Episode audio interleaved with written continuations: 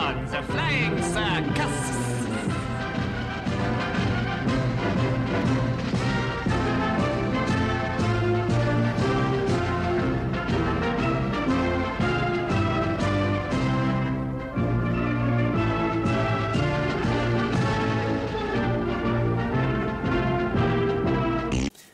Vítejte u dalšího vzpomínání na milníky, radosti i strasti našeho mládí a dětství. Zatím máme jenom radosti, ale zdar. Tak, na ty strasti teprve dojde, když budeme vysílat dostatečně dlouho. No a tahle epizoda my samozřejmě natáčíme s předstihem, tak jako všechny. Takže vlastně nevíme, jak to s tou Británií dopadne. Teď je to takový každý den, že nevíme, jestli zůstanou v té Evropské unii nebo jestli se trhnou. No ale určitě víme, že navždy zůstanou součástí filmové průmyslu, eh, protože nám britská kinematografie toho dala tolik, že se to ani nedá spočítat. A my si dneska zaspomínáme na takovou velkou věc, která si myslím ovlivnila komediální scénu úplně po celém světě. Eh, někteří si to nepamatují, samozřejmě proto děláme tenhle pořad, protože některý vy mladí, eh, tak když se řekne britská kinematografie nebo britská televize, tak si vzpomenete na takový globální fenomény, jako je Sherlock Holmes, James Bond s Benedictem Cumberbatchem. James Bond, ten je starý, ale pořád, pořád se vysílá. E, pak samozřejmě Top Gear. Top Gear taky pobláznil celý svět. Ale ještě před nima e, tady bylo něco, co opravdu obrátilo tu komedii z hůru nohama a už je to víc než 50 let. A to byli Monty Pythoni. Monty Pythonův létající cirkus. Ty jsi vlastně začal hezky tím, že nevíme, jak to bude s tím Brexitem. Mě to, co se vlastně děje, strašně připomíná celý ty Pythony. Hlavně jsou, v těch posledních týdnech. No. Které jsou založený na absurditě, plus teda Boris Johnson mm, je přesně typická postavička pro jakýkoliv sketch této britské party. No, my se zdržíme politických komentářů obecně, ale myslím si, že to, co se děje v různých zemích na politické scéně, tak překonává všechny ty Monty Pythony, český sody, gumáky. Zkrátka dneska vyrábět politickou satiru je hrozně těžký, protože život napodobuje umění takovým způsobem, že z toho mrzne úsměv na tváři. Ale půjdeme na ty Pythony, to je zábavnější. Tak, musíme si trošku odpočinout. No, samozřejmě Monty Python to je John Cleese, Eric Idle, Michael Palin, Terry Jones, Terry Gilliam a Graham Chapman. ten už, bohužel, ten už bohužel ne.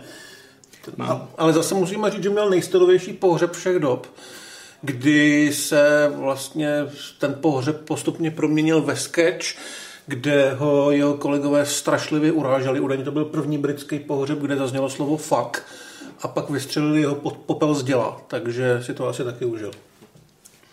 Vůbec tyhle pohřby komediantů, my jsme tady kdysi chtěli řešit, taková malá odbočka, eh, film, který vzniknul na motivy toho, jak se zrodil fenomén National Lampoon. Eh, ten film eh, najdete na Netflixu, myslím, je docela povedený. No a tam, eh, tam je taky jeden takovýhle pohřeb, který se zvrhne... Bitvu jídlem. Všichni tam začnou na tom bufetu, na té trizně eh, po sobě házet jídlo a je tam řečený samozřejmě, že ten eh, neboštík by si to určitě takhle přál. Takže zkrátka někdy musíte být komediantem až za hrob doslova. Nicméně Graham Chapman a to, proč zesnul tak brzo, k tomu se v podstatě mezi řádky dneska dostaneme. A budeme, budeme řešit dneska u Monty Pythonu vlastně dva filmy, protože jsme se shodli, respektive neschodli jsme se na tom, který budeme řešit. Já jsem říkal pořád, už je to několikrát jsem říkal Matějovi, hele, mohli bychom udělat Svatý grál. To je pro mě film, který mám možná v top 5, absolutní top 5. A, a já ho tam nemám. On tam nemá, on ho nemá ani v top 20 možná. Podle mě ani v top 100 třeba. Jako. A přitom má rád Pythony a miluje život Briana. A to je zrovna to je zrovna eh, film od Pythonu, který já ne, že bych neměl rád, ale mám ho spíš na té spodní straně toho žebříčku jejich celovečeráků. Takže jsem si říkal, že to bude hezká dynamika, kdyby jsme si to probrali. Samozřejmě nemůžeme eh, nezačít tím, eh, že se podíváme na úplný kořeny Monty Pythonu. Tam, kde vznikly, a to je samozřejmě mnohem dřív, oni většinu těch filmů natočili až ve chvíli, Kdy, kdy byly strašní globální hvězdy. No, ale když už ta televizní show, ze který to všechno vyrostlo, tak eh, byla zrušená a dokonce i ty jednotliví členové toho spolku eh, se nějakým způsobem rozcházeli, protože měli čím dál tím úspěšnější solové kariéry. Vlastně, ještě než se pustíme přímo do těch filmů, tak uh, Svatý grál vznikl v pauze mezi třetí a čtvrtou řadou ale čtvrtá byla tuším poslední. No a John Cleese vlastně v té čtvrtý už byl jenom částečně, protože začal mít úspěch i jinde a měl pocit, že už neudržej tu vysokou nastavenou laťku, že jim do toho BBC bude příliš kecat. Eh, takže se vlastně trhnul už po té třetí řadě a vrátil se jenom kvůli tomu, že měl pocit, že ten svatý grál, tím, že to je celovečerní formát, eh, že to zase posune někam dál, někam jinam, takže se vrátil. Všichni víme, že se potom vrátil ještě mnohokrát a že všichni jsou, i když občas se ty komici nemůžou vystát a občas je hrozně těžký pro tu veřejnost zjistit, jaký je vlastně vztah mezi nima. Protože oni si ze sebe neustále dělají srandu a občas je to samozřejmě trošku černý, krutý humor, takže vy nevíte, jestli je to sranda, nebo jestli se navzájem jako nemají trošku rádi. E, myslím si, že v tomhle případě test času a to, že se neustále vracejí a občas mají nějaký živý show, e, výborný je ten název vlastně té poslední show, že to je Monty Python Flying Circus, mám pocit, a je to mostly live, ale je to myšleno jako, že jsou převážně naživu. Jo, protože samozřejmě léta nezastaví člověk a už to jsou dneska staří pánové, Nicméně ten humor a nadhletým rozhodně nechybí, takže klidně si najděte i nějaký rozhovory a show z poslední doby, co dělají, nebo jejich solový projekty, protože ze všech furt jako tryská ten elán a hlavně ty nápady, které je dali původně dohromady. A už to ještě... není vlastně zdaleka jenom komika, že jo? Někdo dělá cestopisy, velmi dobrý, někdo režíruje, někdo je poměrně slavný herec, někdo je méně slavný herec, ale kultovní herec. Jo. No. Všichni nějakým způsobem fungují, ale každý se našel tu svoji cestičku trošku jinak. Jak jsme tady vyjmenovali ty jména, tak určitě vám to něco říká, takže víte, o kom Matěj mluví, když tady vyjmenovává ty profese. No ale my se musíme vrátit do zlatých 60. let, kdy se tahle parta navzájem potkávala na nejrůznějších britských školách a školy, univerzity, to je vždycky takový semeniště těchto komiků. Chodí tam lidi, kteří jsou chytrý, kteří jsou nějakým způsobem bystrý. A samozřejmě na těch školách jsou různý dramaťáky a vydávají se tam noviny. No takže tyhle kluci začali psát jako zábavné sloupky, fejetony, začali účinkovat v nějakých sketchových představeních už ve škole. No a když se potkali a viděli, že jsou naladěni na stejnou notu, tak to dali dohromady a postupně se začali probojovávat do toho showbiznesu, což v tomhle případě jsou hlavně televizní show na BBC a na dalších britských televizních stanicích. Na BBC vlastně zpočátku psali scénáře pro cizí show, než dostali tu svoji, tu svoji vlastní. Ty show byly, já je teda vůbec neznám, chyba není na vašem přijímači, ale ty tady o tom píšeš, jako by byla slavná. Ale tohle bylo asi, to byla taková nějaká sketchová show, to zrovna nebylo, mám pocit, na BBC, ale na nějaký konkurenci. A tam oni se uchytili, protože to byl přesně ten formát, ze kterého potom částečně uh, Flying Circus uh, čerpal. Jo, to byly skeče a bylo to takový, že to mohlo jít občas do absurdna. Tady pomohlo, že to byla menší televizní stanice, a ten název je samozřejmě jako hezký, protože vychází z toho, že když na to náhodou přepnete a dějou se tam divné věci, tak abyste věděli, že chyba není na vašem přijímači, že to, to oni jsou blázni, ne vy. No a tohle mělo takový úspěch, že dokonce oni měli nějaký divadelní představení, který z toho vycházelo, nějakou hodinovku, kde byly skeče, ale i nějaká improvizace a s tím objížděli, eh, s tím objížděli celou Anglii. A shodou okolností, a teď si nespomenu, protože jsem si to sem nenapsal, tak eh, část Pythonů dělala přímo na tomhle a byli jako na tom pódiu tenkrát v rámci tohle představení a zbytek, další dva budoucí Pythoni, tak ty seděli v publiku. A po tom představení šli všichni do hospody. Bylo to někde v Hemstedu a byla to indická restaurace. Je to památný okamžik a tam si dali pivo a asi nějaký kary a rozhodli se, že teda by bylo škoda nespojit všechny ty talenty. A protože eh, každá část toho souboru měla nabídku i nějaký televizi na nějakou televizní show, no tak se shodli, že teda vezmou tu od BBC, tam eh, byla největší šance, že dostanou rozumný peníze a že je nestopnou po pár epizodách a že teda to začnou vyjednávat a budou všichni tahnout za jeden pro vás. No a takhle v podstatě vzniknul Monty Pythonův létající cirkus, i když tak snadný to samozřejmě nebylo, oni přišli do toho BBC a velmi rychle zjistili, že ty peníze jsou vykoupený tím, že se budou muset zodpovídat nekonečnému zástupu kravaťáků, který z nich byli teda docela hin.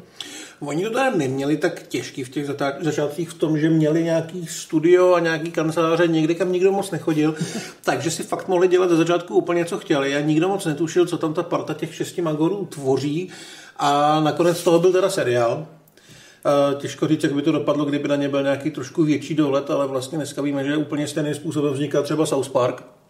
No, Takže no, ta kreativita tady nebyla vybojovaná, podle mě ji měli spíš jako trošku se štěstím, ale hmm. díky za to. No, oni už během natáčení jim ty ostatní pracovníci v té budově říkali, že, že to je jako cirkus, že se tam oni vždycky jako vláčejí, občas tam přivedli do studia krávu, nebo prostě něco, nějakou rekvizitu, eh, ze který potom byla legrace a rozhodně se tam děli eh, divnější věci a byly, byly vodost hlasitější než třeba jiný ty stage v té budově, takže asi tam měli pověst. A oni se chytli toho cirkusu, když vymýšleli názvy. Oni jim totiž většinu jejich původních nápadů a názvů zatrhli, že ne.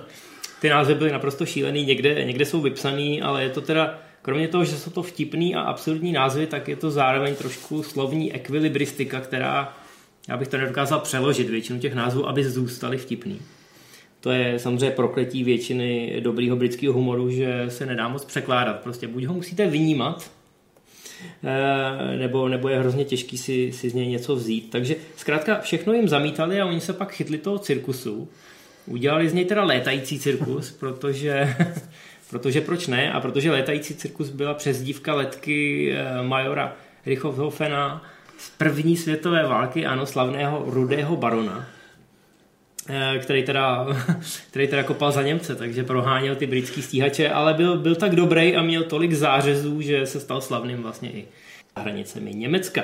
No a to máme teda půlku názvu a pak k tomu přidali to Monty Python, protože vymýšleli jméno nějakého agenta, který by je vzal pod křídla nějakého fiktivního a vymýšleli nějaký jméno, který bude jako takový ten typický zoufalý, trošku sliský agent. A tohle jim z toho vyšlo, takže v tom seznamu těch názvů, u kterých u všech eh, tušili, že asi budou zamítnutý, tak se najednou objevilo Monty Python's Flying Circus a ono to prošlo. Já bych fakt chtěl vidět ten zbytek. Myslím, že je to někde i na Wikipedii vypsaný. Já bych chtěl vidět úplně celý zbytek, protože oni říkali, že vymysleli desítky názvů takže tam asi museli být eh, velký šílenosti. Každopádně Monty Python byli na světě, mohli začít točit a rychle se ukázalo, že ten jejich humor dokáže oslovit spoustu diváků a zdaleka jenom v Anglii. V Anglii se stali rychle fenoménem, ale když se ten jejich seriál dostal do Spojených států, tak to bylo podobně veliký. Takže vlastně... No, ze začátku moc ne, protože oni to, oni to udali na nějakou větší stanici a tam to nefungovalo, ale potom se přestěhovali po pár letech na PBS, což vlastně byl Public Broadcasting Service, k čemu měli přístup všichni. A běželo to tam, řekněme, jakoby v divných časech nejdřív, ale začalo na to koukat čím dál tím víc lidí. Takže potom se z toho stal hit téhle stanice. No a byl to obrovský fenomén, na který bych řekl dodnes nikdo nenavázal. Británie tam má samozřejmě obrovskou tradici Britcomů a dokázali byste určitě ze své hlavy vytáhnout, já nevím, Červený trpaslíka, Black Books, eh, IT Crowd, ale to je jiný humor, protože jako ty pitonové, ona existuje dokonce jako pitonovský styl humoru. Je to i ve sloveníku a je to specifický přídavný jméno, protože nikdo nedokázal vymyslet nic, co by se tomu aspoň vzdáleně podobalo. A je to i důvod toho, že oni se pak neustále vraceli, natáčeli další filmy a potom i měli, mám pocit, muzikál, který vychází ze Svatého grálu. Ano, u nás běžel pod názvem Močohrad, myslím. Hmm. A jo, a neustále mají nějaký nový projekty, protože zkrátka o, oni je zájem, lidi rádi na ten fenomen vzpomínají a je to i proto, že tady žádný další podobný styl nebyl. Kdybyste chtěli něco podobného britského zkusit, a ne samozřejmě Britkou, tak si myslím, že můžeme doporučit Hala a Pejse, který u nás hmm. běželi asi dvakrát v televizi, je to podle mě začátek 90. let. Není to takový bizár, jsou jenom dva, ale samozřejmě se tam se střídají charaktery a jsou to skeče a je to podobně trhlý a myslím si, že to je velmi dobrý. Takže to, pokud vás baví britský humor, tak tyhle ty jsou skvělý a má to vynikající český dubbing. Na tom jsme v redakci taky hodně ujížděli a ano, tam se to povedlo propašovat i do toho dubbingu, možná protože ty skeče byly víc o té fyzické komedii a o tom načasování a o kostýmech a o různém vytvoření. U Pythonu je to hodně ten verbální humor, i když samozřejmě nechybějí tam ani vizuální gigy, k tomu se za chvilku dostaneme. Já teda ještě než navážu, tak přesně jak si řekl, Hale Pace eh, na začátku 90. tak já jsem Monty Pythony objevil na ČT2 v 90. Hmm. letech, kde asi v rámci nějakých kvót se museli promítat i nějaký britské věci a oni to tam měli s titulkama. Já mám pocit, že oni tady na ČT2 měli podle toho páteční slot kolem desátý večer a tam právě jeli tyhle britské věci, byly tam pajtní, byly tam právě Ehal a Pace a byl tam i červený trpaslík. Hmm, no, a to bylo později. Já, teda, já si pamatuju ty Pythony jako úplně první setkání jakoby, eh, s tímhle blokem, jak říkáš. A objevil jsem tam nejdřív normálně, že vysílali Flying Circus, celý epizody a to, to jsem seděl přilepený, mě to hrozně bavilo. I když to člověk musel jet skrz ty titulky, protože tenkrát jsem té angličtině ještě tolik eh, nedával, respektive rozhodně ne ty Pythonovský, kdy každá postava má trošku jiný akcent a některý eh, mluví velkou fistulí, takže ty titulky byly potřeba. No a potom jsem viděl Svatý grál a možná je to proto, a já jak tomu mám speciální eh, vztah, protože jsem to viděl o Vánocích. O Vánocích samozřejmě vždycky ty televize dávají úplný úplný jako odpady, že jo? nebo pro nás. Taková ta rutina, prostě opakujou se věci a tohle bylo jak blesk z čistého nebe, že na ČT2 dávají nějaký, nějakou britskou potrhlost a bylo to hrozně super. Já si do dneška pamatuju, že jsem seděl zavřený u rodičů eh, v pokoji jako v ložnici, protože vedle se vařilo a smažilo a peklo, že jo? nebo se koukalo na tři oříšky pro popelku. A já jsem byl tady, byl jsem tam zašitý, doufal jsem, že mě nikdo neobjeví, protože pak bych musel jít pomáhat. A maminka měla tenkrát ještě sice žlutou zvenku televizi Junošť, která ale byla černobílá a měla, no, řekněme, uhlopříčku dnešního iPadu.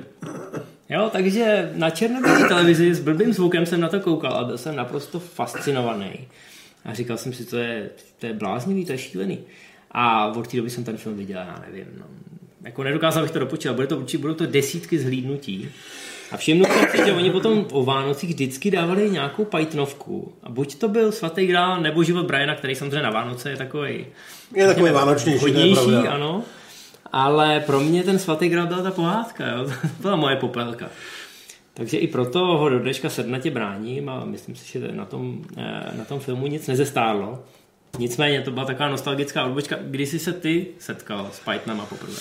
Já ti vůbec nevím, jestli jsem prvně viděl, viděl jsem samozřejmě pár epizod, ale tou dobou mě asi víc bral ten trpaslík, protože byl zkrátka jako tradičně natočený. No, teď si prokázal, že jsi mladší. Jsem mladší, ano.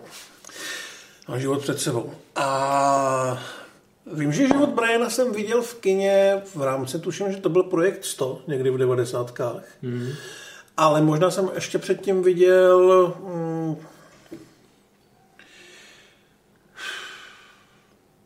Smysl života jsem myslím, že jsem někde viděl. Jo, jo. Ten, ten, ten, mě tolik, projektu ten mě tolik nevzal, protože jsem ho viděl v nějakým, nějakým letním kině a byla mi zima a moc se tam blilo. Vím, že prostě mě to prostě tolik, tolik nechytlo, že já mám, to je vlastně i ten důvod, proč toho Briana mám nejradši, že mi připadá, že je jako nejvíc ucelený a nejvíc filmový. To je scéna, kterou si ze smyslu života pamatuje každý. Těžko zapomenout. Jo, ale nevím, podle mě mi mohlo být nějakých třeba 12, když jsem to zaregistroval poprvé, mm. 14, 15, když už jsem trošku věděl, o co jde. Hmm. No a, a já jsem tady si ještě udělal podotek. My jsme říkali, že to neměl obdoby ani v Británii, ani jinde, ale ve skutečnosti tady u nás to trošku v roce, mělo, no. v roce 1967 otvíralo divadlo Járy Zimmermana.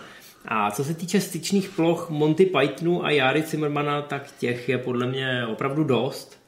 Eh, Jára Zimmerman podobně absurdní, eh, podobně zábavný humor, samozřejmě není to tak v úvozovkách erkový, jako občas byl uh, létající cirkus. Ale je to taky inteligentní humor, který hrajou uh, lidi, kteří vlastně nemají herecký základ nějaký a díky tomu to má to svý kouzlo. No a je to hodně o těch verbálních kvalitách, je to hodně o kvalitě toho scénáře. I tady najdete ty Eh, ty velké osobnosti, které jsou zatím. Jo? U, u Pythonu samozřejmě jsme vyjmenovali všechny, ale John Cleese, Eric Idle a uh, Michael Palin, tak asi byly ty tři, který zatím stály jako ty sudičky.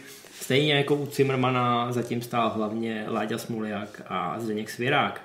A bohužel uh, jistá spojitost je tu i v tom, že to bylo v půlce 60. takže jestli sledujete Zimmermany, tak asi víte, že jejich řady postupně řídnou ačkoliv se teda snaží statečně a eh, řekněme, že i fanoušci z řad herců, kteří vyrůstali na Cimrmanech, tak dneska doplňují ten sbor. Teď tam hraje, myslím, Miroslav Táborský. No a hraje tam Kotík, eh, ko, Kotek, Kotek, ne Kotík. Eh, hraje tam Kotek, jako přibývá tam spousta lidí, jakoby ze spoda, těch lidí, co na tom vyrostli. To divadlo hraje už přes 50 let a ty hry jsou pořád geniální, ten humor je je parádní. Samozřejmě jistá spojitost je tu i s tím, že oni potom natočili několik celovečeráků, jenom v některých eh, vystupoval Zimmerman nebo se Zimmermana přímo týkali. Některé celovečeráky byly třeba adaptace, eh, ve kterých eh, byly nějaké postavy z nějakých her, typicky Inspektor Trachta, v rozpuštěným a vypuštěným, ale je to stejný, stejně jako lidi dneska laskavě a rádi vzpomínají na Monty Pythony, tak vzpomínají na ty Zimmermany. A bylo to něco, co přišlo a uh, už se tady nikdy nic ani vzdáleně podobného neobjevilo, takže můžeme být pišní na to, že i my jsme měli uh, svoje Monty Pythony, ještě je pořád máme, nezavídejme nad tím dveře, jako i, i ty smíšený sbory uh, z těch bývalých členů a z těch nováčků stojí za to, ty hry jsou pořád skvělý, takže pokud máte možnost si do divadla Járy Zimmermana dojít, tak to určitě udělejte. A je opravdu příjemný vidět, že i my jsme přispěli do té světové pokladnice uh, divného humoru. Ano, divného humoru. No a teď... Teď už na filmy. Teď už jdeme na ty filmy. My jsme chtěli udělat, eh, my jsme chtěli udělat takovouhle velkou vložku, takovýhle velký úvod, i protože budeme řešit dneska dva filmy a protože je hrozně těžký ten Monty Pythonovský humor vysvětlit nebo někomu ho jakoby prodat. Eh, o to těžší to bude, protože co se týče oficiálních ukázek, který eh, kolují na internetu, tak těch moc není. A většina ukázek třeba z eh, té show Letající cirkus tak je tak založena na těch dialozích a na těch vtipech, že pouštět tady do pozadí nemá moc smysl, protože když nebudete mít puštěný zvuk, tak uvidíte jenom dvě postavy, jak se o něčem hádají ve velmi jednoduchých kulisách. A úplně to nepostihnete, takže my vás budeme muset odkázat třeba na Netflix, kde je kompletní, myslím, že tam jsou kompletní čtyři řady letajícího cirkusu a hlavně jsou tam všechny ty filmy. Takže se na to mrkněte, myslím si, že pokud eh, zvládnete koukat na nás dva, jak se tady povídáme, občas děláme trapný humor, eh, tak jste na správný koleji a tohle vás bude velmi bavit. Nicméně my už se teda přesuneme k našemu souboji a začneme svatým grálem, protože to je ten první celovečerák. Protože je starší, jak už bylo řečeno, vzniklo mezi třetí a čtvrtou řadou.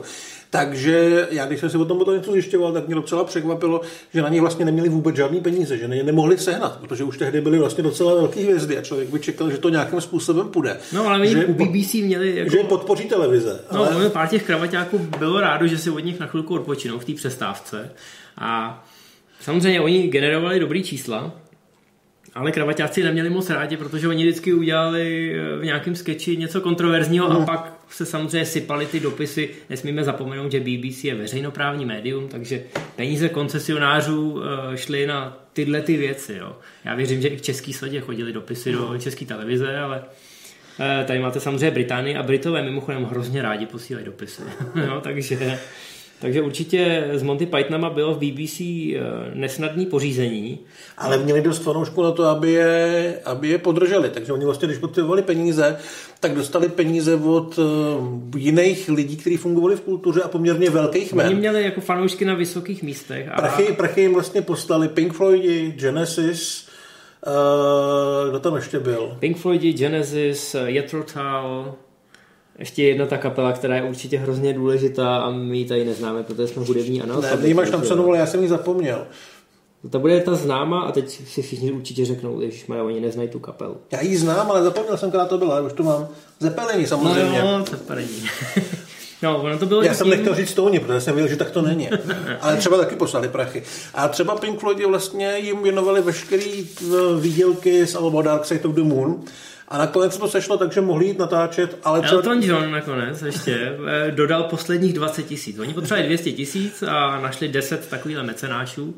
A když už to vypadalo, že se nebude natáčet, protože těch 20 tisíc byly docela slušné peníze, tak Elton John teda řekl, že, že taky přispěje svojí troškou do mlína. Ale furt, furt to vlastně bylo dost málo na to, aby mohl vzniknout nějaký výpravný film. Když se vlastně podíváte na Svatý Grál a potom na toho Briana, tak tam ten rozpočet byl samozřejmě trošku jiný a je to na tom hrozně vidět. Je to na tom velmi vidět, protože samozřejmě odehrává se to v úvozovkách ve středověku. Oni jeli do Skotska na Castle Stalker, to je opravdu jméno, eh, což byl jeden z těch zámků nebo hradů, který se prodali soukromníkům. Takže to měl nějaký soukromník a ten řekl, hele, když mi zaplatíte tolik a tolik peněz, tak dělejte si tam, co chcete. Hlavně to nezapalte. I když i to možná mohli udělat, protože to je taková ruina jenom ze šutrů. Nicméně eh, oni potřebovali samozřejmě víc lokací, takže si natočili hned několik eh, hradů různě po Británii. No a pak ve Střížně stejně zjistili, že jim pár lokací chybí, takže to udělali tak, že třeba vzali fotku z nějakého národního parku v Austrálii. Eh, tu fotku ze spoda osvítili svíčkama, aby se tam jako ten vzduch dole trošku tetelil, aby to vypadalo, že to není fotka, ale že jsou přímo tam. A na tu fotku pomalu nazoomovali, jo. A dal se tam titulek, že je to tohle a tohle a tím to bylo vlastně vyřízený. Takže opravdu hrozně partizánský přístup. Co se týče ježdění na koní, tak eh, na koních, tak oni si říkali nejdřív, když psali scénář, že teda jako koně.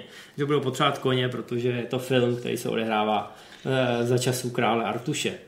No a pak zjistili, že na koně nebudou peníze a že by s koněma byly akorát problémy, že smrdějí a různě defekujou, takže by to mohlo být trošku jinak.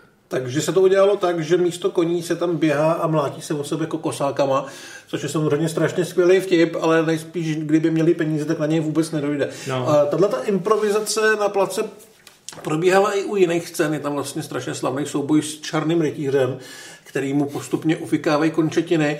A původně ho měl hrát tuším John Cleese, ale když mu tu nohu useknou, tak se zjistilo, že na té jedný dost blbě jako stojí, že má na sobě to brnění, má ten velký meč a je to těžký a že padá, takže se jim povedlo přemluvit nějakého tamního kováře, který neměl nohu, aby tu scénu s jednonohým rytířem odehrál. Když to už teda přišel o obě nohy, tak v tom mám pocit, byl zase Cleese, který byl ale zahrabaný v zemi, takže stál v nějaký díře kolem něj byla hlína, tak to šlo, ale v ten moment prostě scháněli v okolních vesnicích člověka, co nemá nohu. no bylo to šílený a hlavně ta scéna je docela v úvozovkách brutální a zároveň hrozně třeskutě vtipná. Oni měli mít původně kaskadéry, ale odmítli, protože prostě měli ty veliký meče a hrozně je bavilo se s tím látit.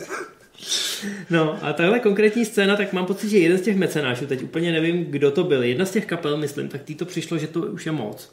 Že tahle scéna s tím černým rytířem, navíc je tam úplně zbytečná, což se dá říct o půlce scén, protože to jsou eh, skeče. Jsou to skeče. Oni měli scénář, který byl opravdu jenom kombinace skečů a přidávali to a ubírali to podle toho, eh, že si třeba řekli, hele, tahle scéna, na to už nemáme peníze, musíme vymyslet něco levnějšího.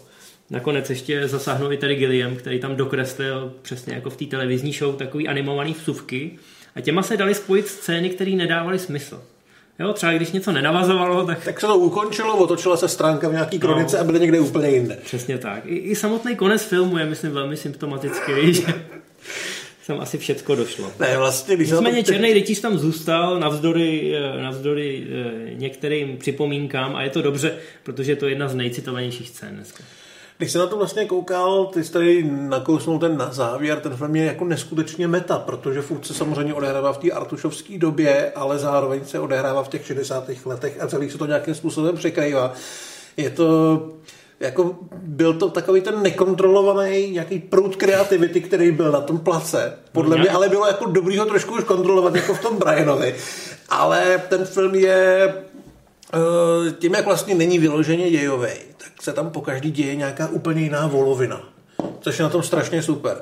A e, vlastně, když se vrátíme ještě k tomu, že oni neměli prachy a museli hledat jednonohý lidi, tak těch problémů s tím nedostatkem peněz bylo samozřejmě mnohem víc. Jsi říkal, že jak se točilo ve Skotsku, tak e, e, tam byl vlastně i problém v tom, že byla fakt zima a oni neměli opravdový brnění, měli vlastně udělaný textilní brnění, ale jak furt pršelo, tak vlastně všichni byli permanentně nemocní, měl to nasáklý to vodou, bylo to těžké a bydleli v hotelu, kde nebyl dostatek horké vody, takže no. jakmile se stoplo natáčení, tak se regulárně závodilo o to, kdo bude první na hotelu, aby mohl jít do sprchy, aby na něj zbyla ještě teplá voda. Takže úplně největší filmový punk. No a jako totální punk. Eh, BBC nakonec jim přislíbil, že, že by jim mohli dát nějaký peníze na postprodukci takže tam přijeli na to natáčení asi po třech měsících v době, kdy už bylo skoro všechno hotové a zhrozili se, co, co to tam vzniká, zase rychle odjeli. Kluci zkrátka byli hrozně nadšení, že najednou nad sebou nemají toho drába televizního, který jim furt říká, tyhle scény vyškrtněte, tohle tam rozhodně nesmí být. Takže opravdu to byl proud kreativity, nějaký boření čtvrtý stěny v Deadpoolovi, tak to tady jako jde ještě mnohem dál. Ale původně tady mělo být, původně měl tady Jerem hrát postavu uh, rytíře, který vyloženě mluví přímo na diváky a vysvětluje během děje jakým způsobem vznikal, jaký trik a kde zrovna to točí a takové Nějaké věci. věci tam zbyly třeba, jo? že Jo, tam jo. přijede Artuš a řekne, hele, Camelot, a ten jeho podaný řekne, je to jenom maketa. a opravdu to byla jenom maketa, jo? takže to si z toho dělali srandu z A- některých těch nedostatků. Ty jsi řekl, že vlastně tam nebyl nikdo, kdo by na ně dohlížel, ale to vlastně platilo i během toho natáčení, že ty kravaťáci nebyli, protože oficiálně režírovali Terry Gilliam a Terry Jones. Gilliam měl na starosti hlavně tu technickou stránku a Jones tu práci s hercema, ale ti dva na to kejvali hlavně kvůli tomu, že nikdo jiný to nechtěl dělat. A hlavně dneska máte Terryho Gilliama, no Terry Gilliam, ten přece natočil 12 opět, No, jasně. tohle a tamto. Terry Jones taky pár filmů natočil potom. Ale tenkrát, tenkrát neměl absolutně zkušenosti s natáčením čehokoliv. Eh, V BBC samozřejmě dostali nějakého televizního režiséra přiděleného eh, z oddělení a měli pocit, že od nich teda za ty tři sezóny dost odkoukali, aby se do toho pustili. No a když přijeli do toho Skotska vybavený první verzí scénáře, tak se tam zavřeli někde na hotel, začali to přepisovat. A byl to absolutní chaos, nikdo z nich právě si to nechtěl vzít na zodpovědnost. Takže já věřím, že prvních pár týdnů na tom natáčení, kdy ještě je překvapilo to počasí a situace, které museli řešit, vy ty koně a ty kokosové skořápky, které jsou mimochodem inspirací z rozhlasu, protože přesně tam v rozhlasu se dělají ty zvuky, když na vás nikdo nekouká, tak eh, zkrátka si musíte některé věci eh, udělat, ale ve chvíli, kdy na vás koukají ty lidi a vy nemáte koně a takhle o sebe klepete kokosovými skořápkama, tak oni samozřejmě netušili, jestli to ty lidi zbaštějí, jestli to budou považovat za vtipný. Jo. A nakonec naštěstí tenhle chaos se povedlo přetavit v úplně úžasný film. Ale byl to vlastně poslední film, na kterém pracovali Terryové společně, protože hmm. Gilliam pak řekl, že ne, že když po uh, Svatém Gralu natočil nějaký vlastní film, tak zjistil, že je mnohem Že to jde jako, jinak. Že, že to jde i jinak a že jako ty herci ho obyčejně respektují víc než ty jeho kamarádi. Takže už na to neměl úplně náladu. Ono samozřejmě eh, John Cleese, když se tam pět hodin v zimě plazil bahnem, a tak byl prej jako dost jako naštvaný, když mu Gilliam řekl ještě jednou, ještě počkáme na nový, na lepší světlo od sluníčka, tak ho prej regulárně poslal do hajzlu, že jako fakt ne že kvůli tomu tady není. Takže trošku to bylo asi na tom place taky napjatý, ale tehdy se vlastně oni ještě malinko hledali. Takže no. Si myslím, že to, že to jako bez problému projde. A to, je, to, to dává smysl, že se ti ten Brian líbí víc i proto, že je, řekněme, po tvůrčí stránce trošku vyspělejší. Uh-huh. Vzniknul o čtyři roky později, ale už tenkrát na premiéře Svatého grálu, když se novináři ptali, tak co chystáte dál, pánové? Tak oni nevěděli, že jo? A jeden z nich řekl jako Ježíši Kriste a pak se zarazil a říkal, no Ježíš Kristus, to, o tom bude náš další film. A oni si řekli, hele, to, to je dobrá odpověď, oni nevědí, jestli je to sranda, nebo jestli to myslíme vážně. Hlavně ty lidi se potom přestali ptát, protože no. to bylo tak kontroverzní téma, že už si říkali, OK, nebudeme se v tom hrabat. A radši ani nechceme vědět detaily.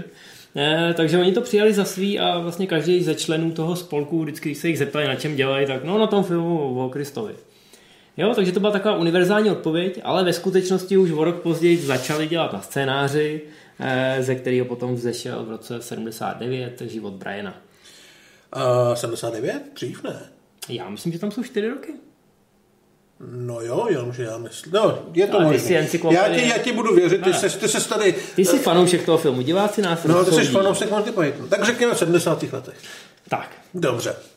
Uh, vznikl život Briana. Původně se to nemělo jmenovat Life of Brian, ale Brian of Nazareth. Jenomže to už jim přišlo jako jim to přišlo jako trošku moc, že by se odkazali na Ježíše až takhle, ale ono se vlastně natáčelo na lokacích a v kulisách na televizní miniserie Jesus of Nazareth, kterou dělal Franco Zeffirelli a byla samozřejmě o Kristovi, takže tam zůstala spousta věcí, kterých se hodila těmhle těm Britům, když si z toho chtěli dělat legraci. Bylo to v Maroku uh-huh. a dokonce zábavná historka je, že ty starý Maročani, co tam byli, tak jak natáčeli předtím s tím Zefirelim, tak těm pitonům říkali, to byste měli udělat takhle a pan Zeffirelli to dělal takhle a tohle děláte nějak divně, pan Zeffirelli to dělal jinak, takže to muselo být hrozně zábavný. Tady už režíroval teda jenom Terry Jones, i když oficiálně, neoficiálně tam Gilliam pořád něčem přispěl, přispěl úvodní scénou, když přijdou uh, tři králové za Ježíšem, respektive za Brianem a takovou tou jednou jedinou animovanou vložkou, když tam jsou jednooký mimozemštěni. Ale jinak tam samozřejmě hrál, ale za kamerou byl čistě Terry Jones. No a už od začátku se teda pitoni shodli, že uh, OK, budeme si dělat srandu ze všeho, ale nebudeme si dělat srandu vyloženě z Ježíše, proto ostatně je ve filmu ten úvod, kdy ten Brian se narodí v tom chlívě hned vedle Ježíše. Ale původní plán byl, že to nebude o týpkovi, který ho si pletou s Ježíšem. Původní plán byl, že by to byl 13. apoštol, který, o kterém se v Bibli nemluví, což potom vlastně varioval v dogma Kevin Smith, o kterém se v Bibli nemluví, protože vlastně všechny ty ježíšovské události nějakým způsobem mine, jakože zapomene přijít na poslední večeři a podobné věci. Nakonec toho teda byl příběh o tom dvojníkovi který se zahrál Graham Chapman, který měl vlastně hlavní roli i v uh, i ve Svatém grálu, kde se zahrál krále Artuše a podle mě z nich byl nejlepší herec. No, ale přiznejme si, a to je i důvod, jak jsme říkali, že vám prozradíme, proč už Graham Chapman není mezi námi. On hrozně chlastal.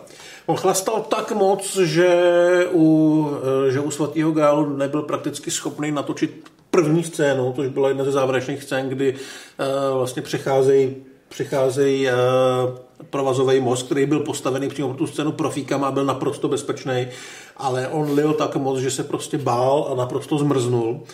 Na druhou stranu u Briana uh, se rozhodl, že k tomu zkusí přistoupit profesionálnější a omezil pití a na konci Briana přestal chlastat úplně. No, on chtěl tu hlavní roli tak moc a všichni ostatní mu říkali, že to, to jako nedáš, nebo třeba někoho spolehlivého a když se vyleješ den před natáčením, tak my nemůžeme to celý zastavit a čekat na tebe. Takže on řekl, že se dá do latě, opravdu se mu to povedlo, ale samozřejmě život každému neměří stejně a předtím chlastal fakt tak hrozně a měl už toho vlastně během natáčení těch předchozích uh, filmů uh, z toho měl takový zdravotní problémy, že zkrátka dneska už tu s náma není. Nicméně Brian. Brian už byl mnohem víc film, Stál 4 miliony už. Měl scénář, stál 3,6 milionů liber, ale sehnat tyhle peníze taky nebylo snadný. Ale tou dobu, tou dobu už měli pajitní velký fanoušky no. a tím největším byl George Harrison z Beatles, který prostě řekl, že ten film chce vidět, takže sehnal kolik? 3 miliony sehnal? No, BBC řeklo, že to teda rozhodně do toho nepůjde. No, zvlášť, když teda už Monty Python nebyli na televizních obrazovkách. Sice samozřejmě pořád běžely reprízy, ale BBC k ním neměl absolutně žádný eh, povinnosti k Monty Pythonu a řekli si, hele, to, ať, si, ať si to vymyslej sami. No ale už se vědělo, že tenhle film vzniká, respektive, že je na světě ten scénář. No a Harrison si řekl, tohle bych chtěl hrozně moc vidět. No a protože samozřejmě Beatlesák, tak měl spoustu známých.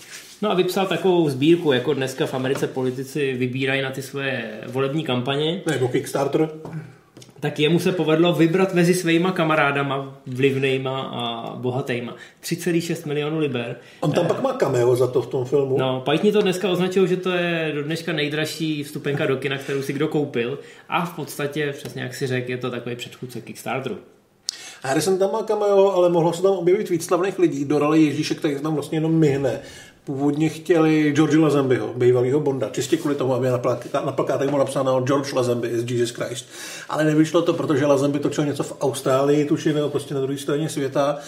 A e, Nakonec to teda muselo být bez něj, ale možná je to dobře, je to vlastně čistě furt Monty Pythonovský film. Mm-hmm. No, ale ale je parádní, oni tam toho, toho Ježíše, ten se tam opravdu jenom myhne a ten je tam stvárněn opravdu férově, nedělají si z něj nějak vyloženě srandu. Oni si chtěli hlavně dělat srandu z kolektivního náboženství hmm. a z těch lidí, co slepě následují nějaký Vlastně, když se na to dneska podíváme, tak ten film mi připadá jako strašně aktuální, hmm. Eh, nejenom kvůli té kritice toho organizovaného náboženství nebo takových věcí, ale i takový tí nějaký připosranosti.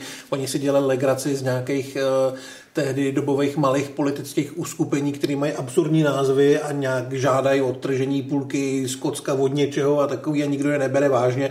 Takže oni fakt dali úplně do všeho, ale když se na to podíváte, tak zjistíte, že těch já nevím, 40 let se ten svět prakticky vůbec nezměnil. No naopak, svět je čím dál tím šílenější a proto je blížší tomu humoru, který přestává být humorem, přesně jak jsme řekli v úvodu. Přesto tam byla ale jedna scéna, kterou natočili, ale nakonec ve filmu není, že přišla i jim jako moc.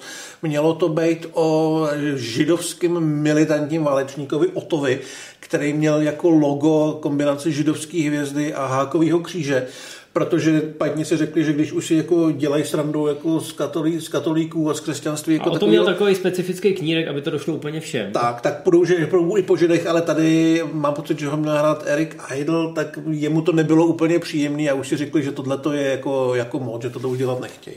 Někdo pak mluvil o autocenzuře, ale já osobně si myslím, že jako u takhle autorského filmu si ty lidi fakt jako můžou hmm. tu hranici nastavit kam chtějí a není jejich povinnost to nějak jako tu satiru přehánět tak, aby to bylo jim nepříjemný.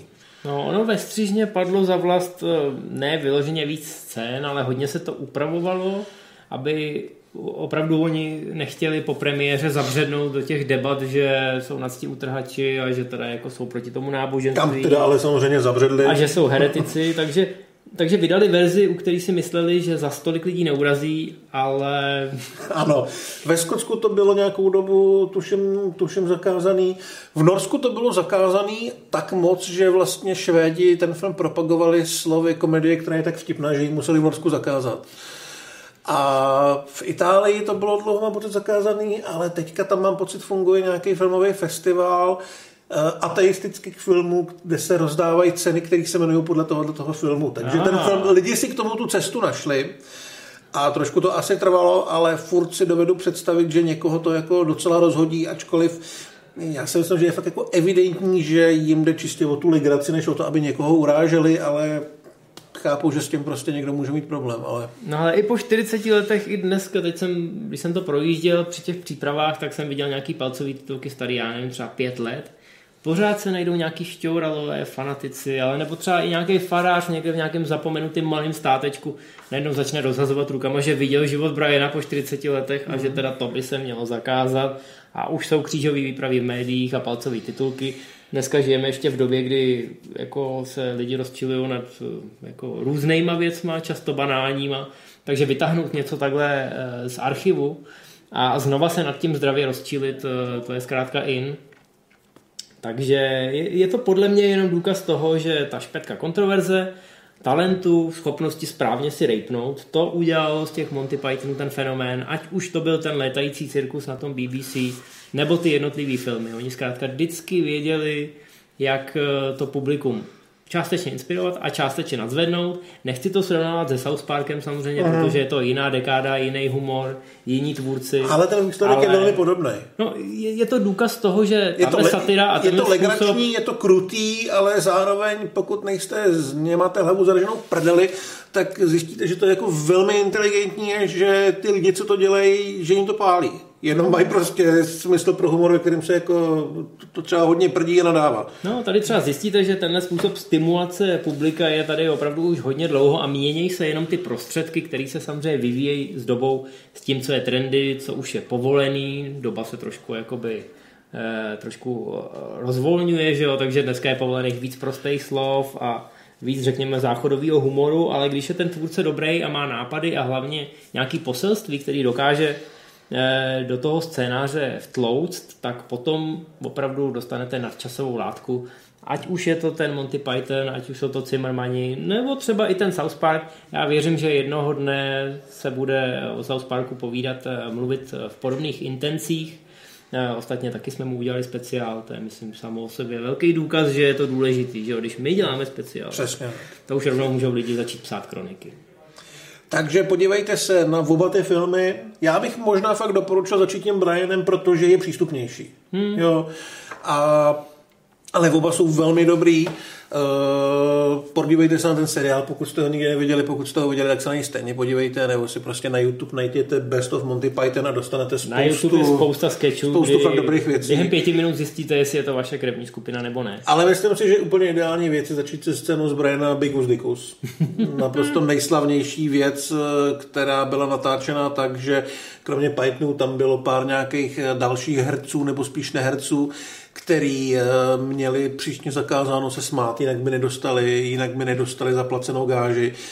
A je to na té scéně strašně vidět, celý to je založení a to, že se nesmějí smát a oni se strašně smát chtějí. A je, teďka, když jsem to viděl znovu, tak jsem se zase strašně chychtal. Já se směju jenom, když se na to vzpomenu.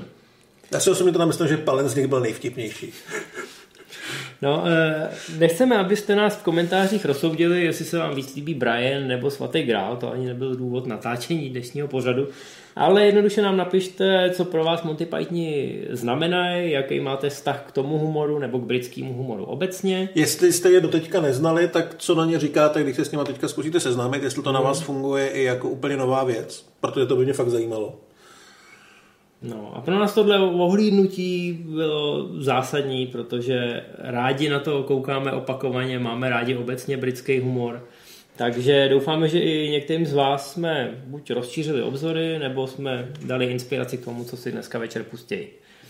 A my se budeme zase těšit u dalšího zářezu do kronik, ať už našich nebo těch velkých. A do té doby nazdar. Mějte se, čau.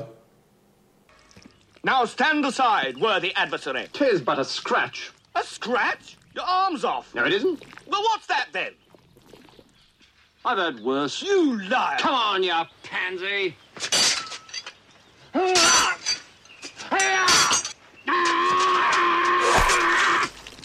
Victory is mine. We thank thee, Lord, that in thy mouth. Come on, then. What? Have at you. You are indeed brave, tonight, but the fight is mine. Oh, had enough, eh? Look, you stupid bastard, you've got no arms left. Yes, I have. Look! It's Just a flesh wound. Look, stop that! Chicken.